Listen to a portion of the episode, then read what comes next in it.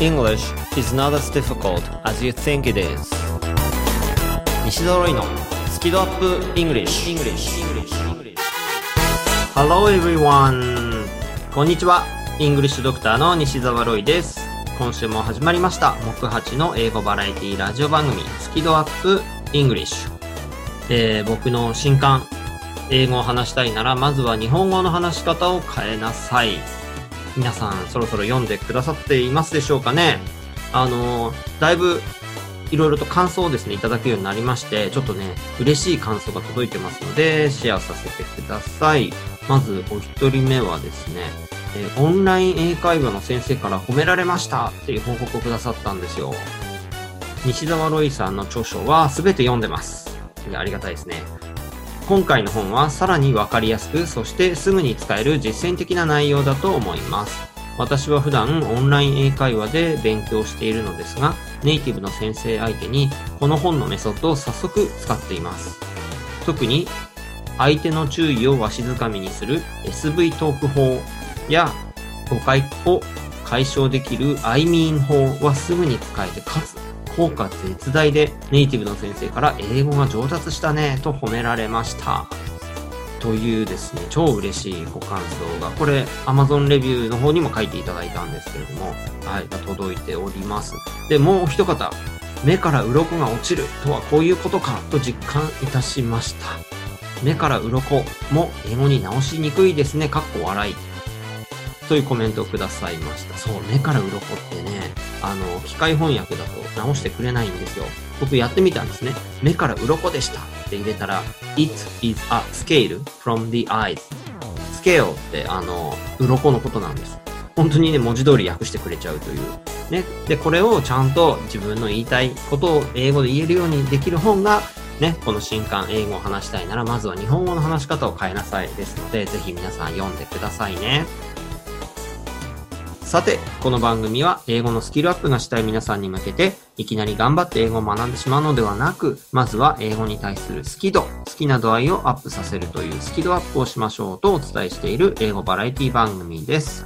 何が飛び出すかわからない、ドラえもんのポケットみたいな感じで行き当たりバッチリで進めていきます。リスナーの皆さんはぜひこの番組を聞きながら、どんなことでも Twitter に書き込んでいただけたら嬉しいです。ハッシュタグは好き度、カタカナで好き、そして漢字で温度の度、ハッシュタグ好き度をつけてつぶやいてください。番組公式 Twitter でいいねやリツイートをさせていただきます。さて、今週の内容なんですけれども、この番組のスポンサーであるロイトモ会の会員のお一人がですね、イングリッシュドクターの診察を受けたいと言って番組に来てくださってますね。ですので、えー、前半はスキドアップ英語総合病院のコーナーをお伝えしたいと思うんですけれども、この方結構ね、あの、バリバリの英語病併発っぽいので、僕 もね、どうなるかね、ちょっとドキドキですね。はい。そして番組後半は英作文チャレンジのコーナーをお届けしたいと思います。それでは30分お楽しみください。スキドアップイングリッシュスタートです。西澤ロイのスキドアップイングリッシュ。この番組は西澤ロイ FFC ロイ友会の提供でお送りします。英語を話したいならまずは日本語の話し方を変えなさい。いきなりですみません。でも本当なんです。あなたの頭の中にある日本語が難しい。それが英語を話せない理由なんです。だからもう一度言いますね。英語を話したいならまずは日本語の話し方を変えなさい。これ本のタイトルです。全国書店にて好評発売中。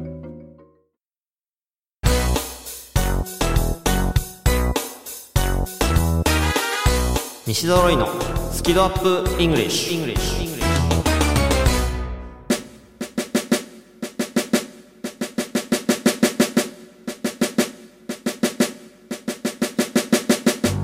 スキドアップ。英語総合病院。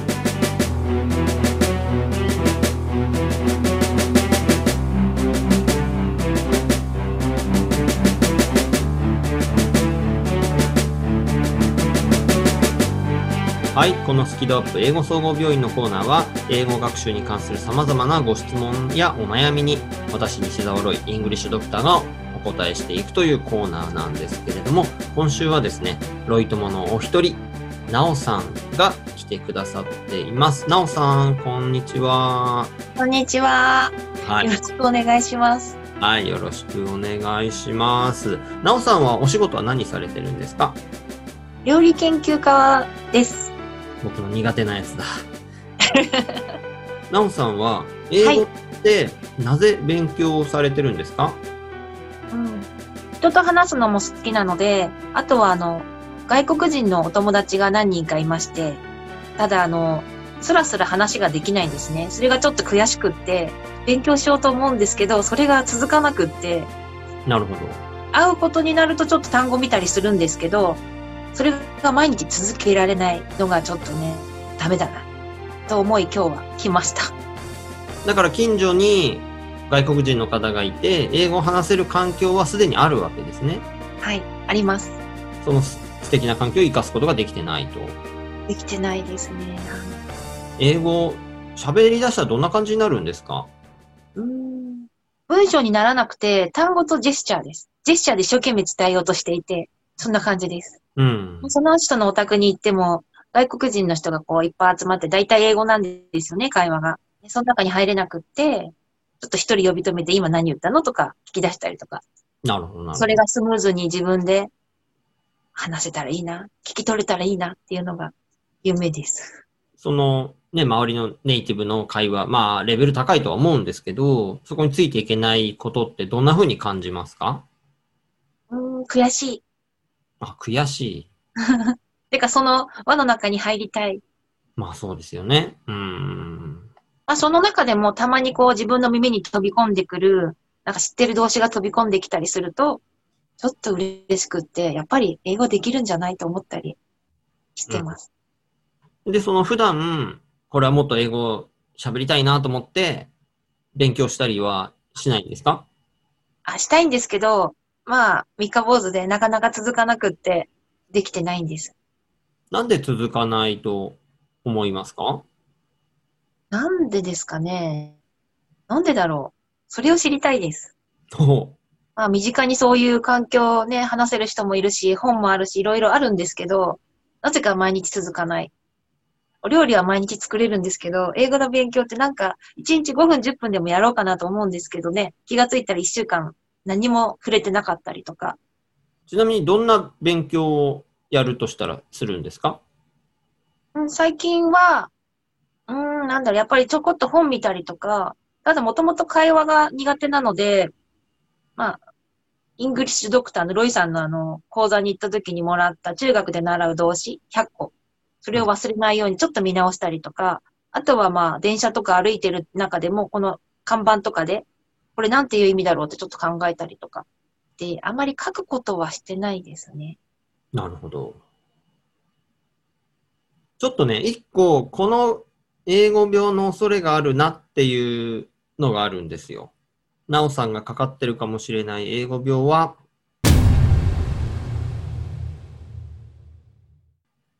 ガリ弁症候群。なんと、ガリ弁なんか、勉強しなきゃダメだってすごい思ってないですか？思ってます。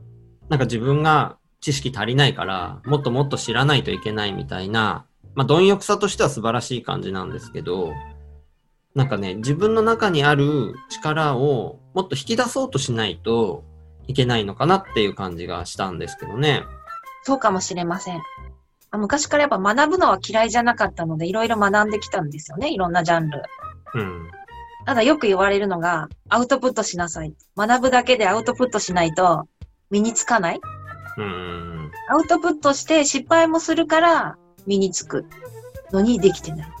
うん。やっぱり足りない足りない。もうちょっと勉強しなきゃ。勉強してからもっと行こう。なので最近アウト、うーん、インプットをやめてアウトプットをしようと思い始めてきてるんです。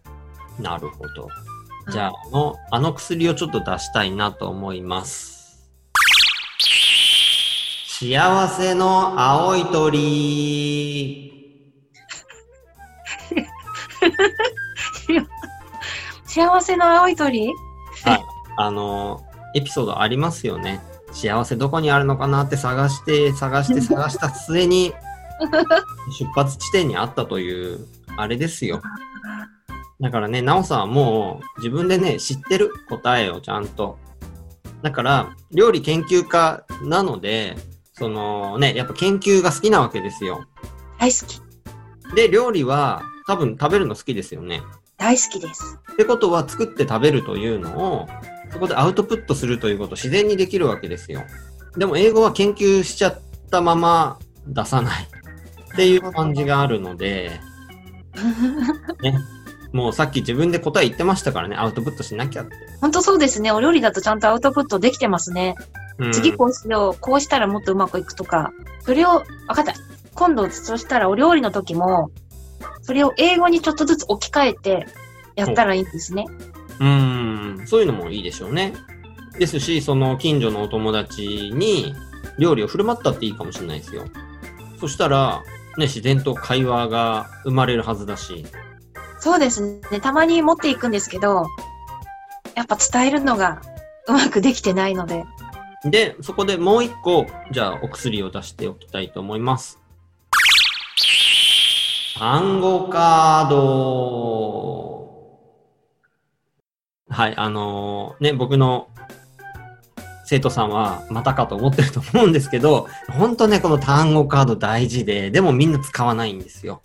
でね、使ったとしても単語を覚えるものだと誤解していて、ね、あの受験の時みたいな感じで、単語帳を見て、単語を覚えるってやろうとするんだけど、そうじゃなくて、使う練習、アウトプットの練習のために単語カードを使うんですよ。だから表に言いたい日本語を書いて、裏に言いたいその英語表現を書いておいて、それを使って何度も何度も、そのことが英語で言えるように練習すべきなんですよ。筋トレですね。そうですね、筋トレ。でも筋トレっても別に激しくなくて、ね、軽い筋トレなので、誰だってできるわけですよ。ね、その人の筋肉に合わせてやる感じなので、で、もし、その言いたいことが英語で何て言うかわかんないってなったら、それはちょっと調べたりとかして、ちゃんとね、あ、こう言えばいいんだっていうのを、きちんとね、調べるなりして、はっきりさせとけば、自信持って練習できるじゃないですか。はい。うん、そうやって単語カード、ね、それでいっぱいアウトプットしていただいて、言えることを増やしていくと、もっと自信持ってね、喋れるようになっていくので、そんな感じでやってみていただけたらどうかなと思うんですけれども。はい。お薬たくさんありがとうございます。まずは単語カードからうん。改めて作ってみようと思います。で、もうね、そのやっぱ環境があるって、すごいいいことですよ。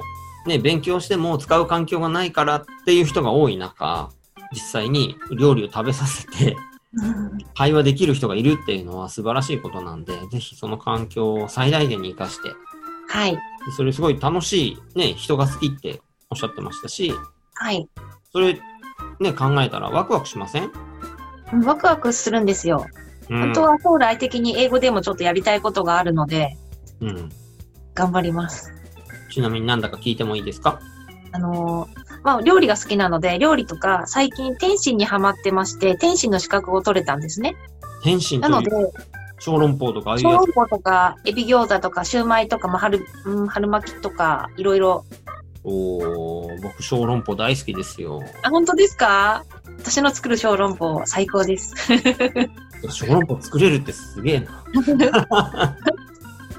まあ、それで、あのーまあ台湾、上海、香港とかの、まあ、そういうものがあるんですけど、そういうのを、まあ、いずれ、まあ、ちょっと先なんですけど、それを英語でそういう教室をしたいな、開きたいなっていうのが夢なので、おー、いいですね。はい。じゃあそれこそ本当にね、その料理に関するいろんな表現を英語で言えるようになる必要があるので、もう単語はいを何冊、何セット、もうバリバリ使って、どんどん言えるようにしちゃってください。わかりました。頑張らないで頑張ります。いい言葉。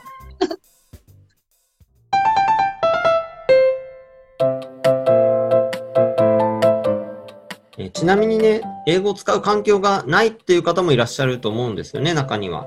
そういう方学んで、ね、使う環境ない、じゃあどうしたらいいっていうところで、いくつか、まあ、そういう環境の作り方をご案内しておきますと、まあ今ちょっとね、コロナとかの問題があるので、それが収まったらなんですけど、やっぱ観光客の方、ね、日本にいっぱい来るから、そういう方に話しかけるとか、あとゲストハウスでね、そういう方々と交流するチャンスがあったりとか、あとは、えー例えばなんですけど、言語交換、language exchange というものがあって、これは、あの、日本語を教える代わりに、外国語を教えてもらうみたいな、そのやり取りをする。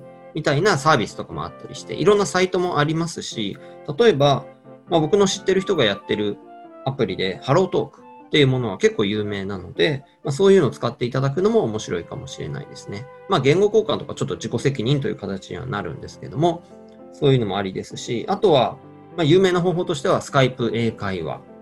まあ、そういうサービスもたくさんあって、まあ、安価で実際に英会話が、例えばフィリピン人だったり、そういう、まあ、外国の方とできると。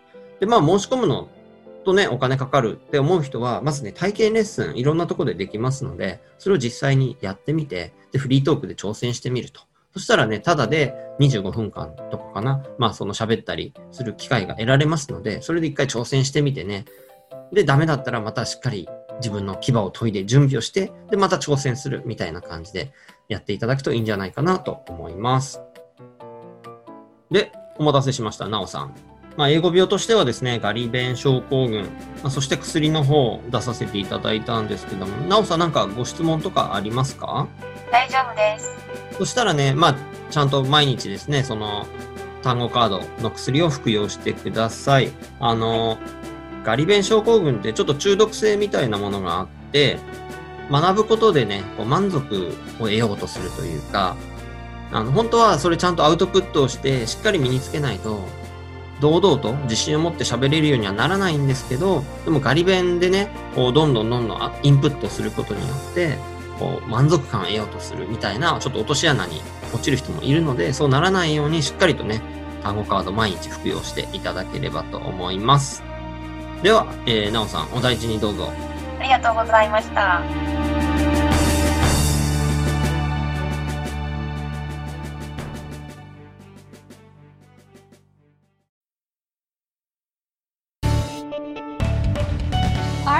Arca English School Hey guys, it's me Richard. どうもどうも、リチャード川口です。ちょっとちょっとちょっと宣伝タイム。最強の英会話スクールがお茶の水にあるって知ってる？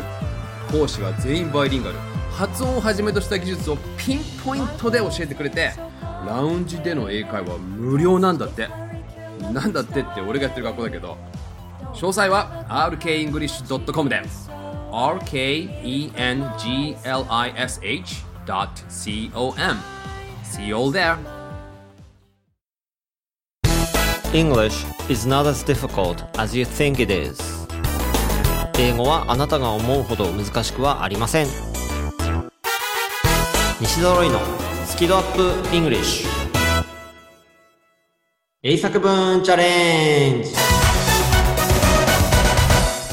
はい、この英作文チャレンジのコーナーでは毎週一つのお題を出します。そのお題に対してまるで大喜利のように自由に英語で答えるというコーナーです。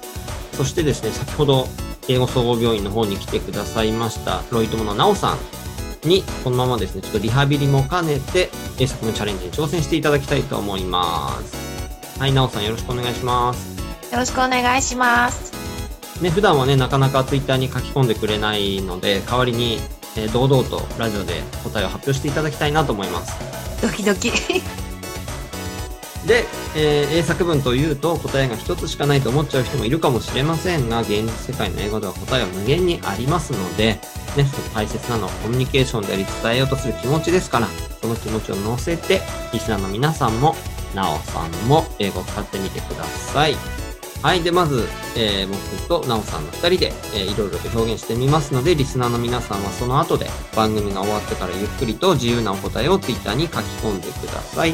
ハッシュタグは、スキドに加えて、英作文チャレンジ。チャレンジはカタカナですね。英作文チャレンジとぜひつけてください。それでは、今週のお題を発表したいと思います。料理。はい。料理、クッキンでございます。もうね、料理研究家のなおさんが来てくれたということで、料理です。それでは、Thinking Time、どうぞ。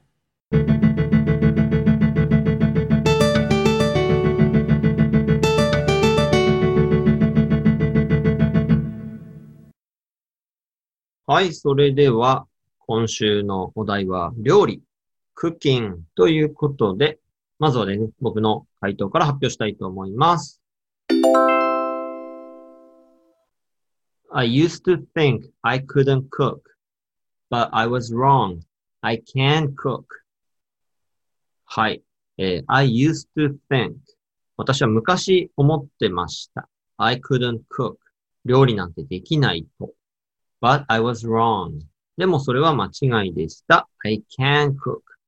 私は料理できます。これはどういうことかというと、えっ、と、留学中なんですけどね。あの、タイ人に僕聞かれたんですよ。Roy, can you cook? で、僕その時に、いや、料理できないなと思って、母親のね、そのしてる料理とかそういうのが頭の中にイメージがあって、No って答えて、で、そいつに聞いたんですよ。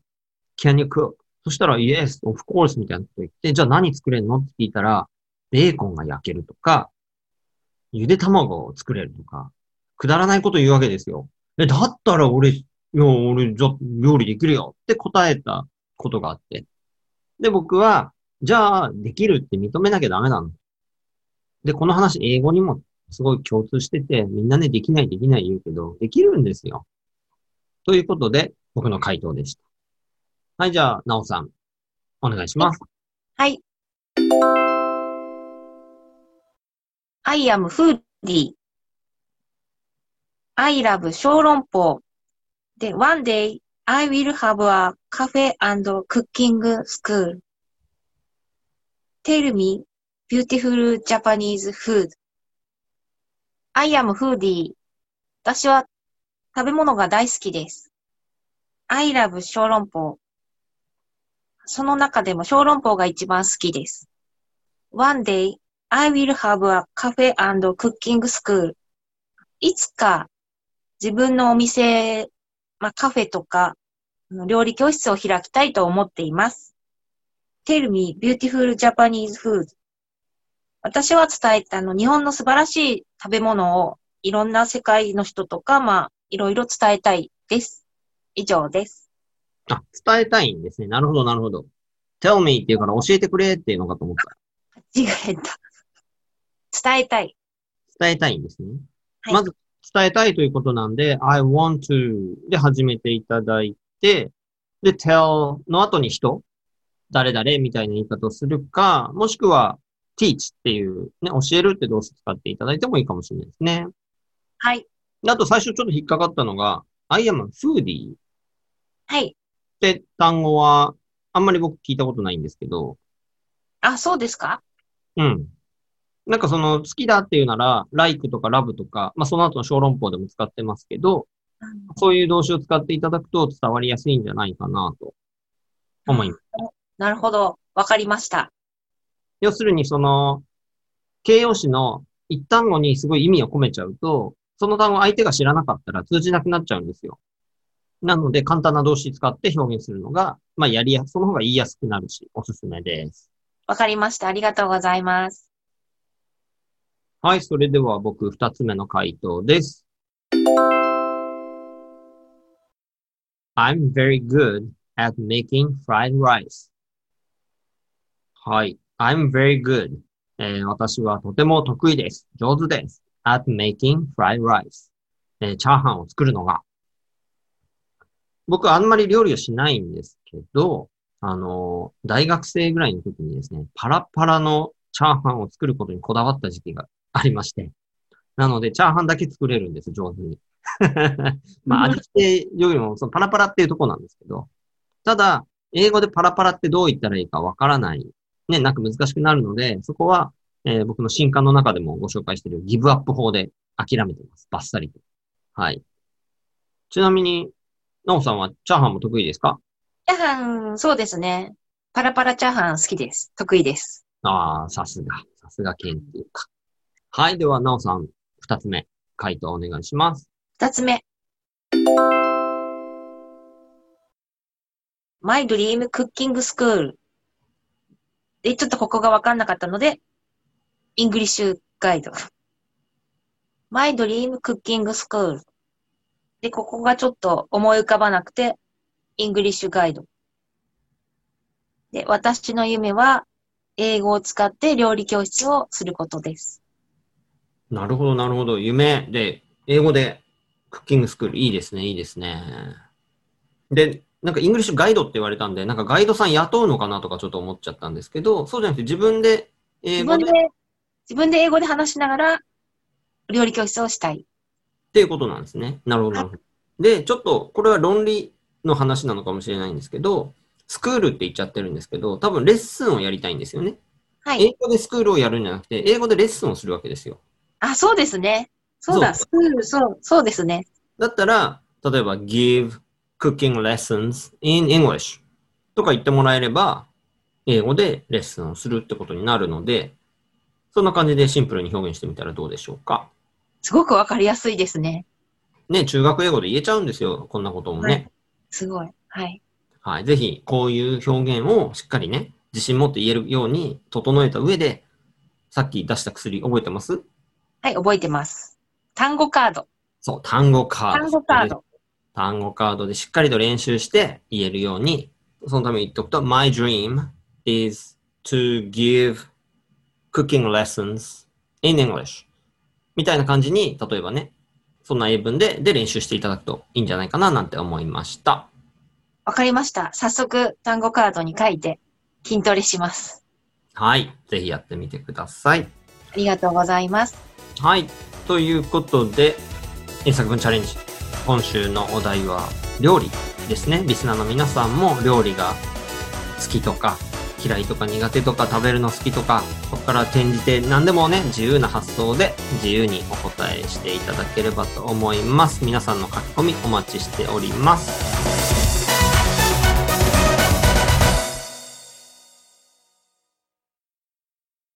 英語学習で成功する鍵。それは、すでに持っている英語の知識を最大限に活かすことです。英語や英会話は誰でも絶対にできるようになります。英語を学び直す際の秘訣を教える書籍。英語が最短で上達する超シンプル勉強法。Amazon にてお求めください。西澤ロイのスキドアップイングリッシュ。この番組は西澤ロイ FFC ロイ友会の提供でお送りしました。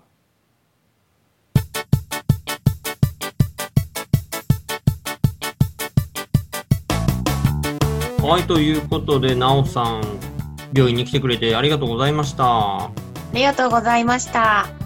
薬、大丈夫そうですか？続けられそうですか？はい。頑張って続けたいと思います。ああ、頑張るのあか頑。張らないで、頑張らないで、自分のペースで、毎日少しずつ続けたいと思います。はい。あの、やっぱ大事なのは楽しいことなんですよね。でね、ちょっとやっぱこう、英語や病的なちょっと毛があって、ね、なんか英語学習苦しいものとか、ちょっとそういう雰囲気があるので、ね、楽しむ。そこが大事ですよ。はい。でね、英語使ってるところイメージしたらワクワクするじゃないですか。しますね。そうはい。そうその気持ちをしっかり大事にして、そこからやる気をもらって楽しんでやっていっていただければと思います。はい。わかりました。ありがとうございます。はい、ということで、料理研究家のなおさん、どうもありがとうございました。ありがとうございました。また英語病こじらせてきたなと思ったり、薬がうまくね、飲めないってなったらまた来てください。はい。えーちょっとリスナーさんにご報告があるんですけれども、このスキルアップイングリッシュ。今はですね、あの、埼玉県の朝霞市にあるプロバラジオから、えー放送してるんですけれども、こちらの曲がですね、9月いっぱいでちょっと終わりになってしまう。でね、この番組どうやって今後やっていこうかいろいろと考えていたんですけれども、ひとまずですね、ネット、まあ、YouTube とかそっちの方に移して、えー続けていこうかなと。でね、リスナーさんからの質問にもっともっとね、お答えしていく、そういう割合を増やしていこうと思って、で、そう楽しい放送を続けていきたい。ね、お役に立てる放送を続けていきたいと思っていますので、ぜひですね、皆さんのご質問、お悩み、たくさん送っていただけたら嬉しいなと思います。でね、僕が英語病の診断させていただいて薬を出したり、そういうことをどんどんやっていきたいと思っていますので、ぜひ引き続きよろしくお願いします。で、質問はですね、あの、公式 Twitter アカウントとか、公式ブログから、はい、ぜひ、どしどし送っていただけたら嬉しいです。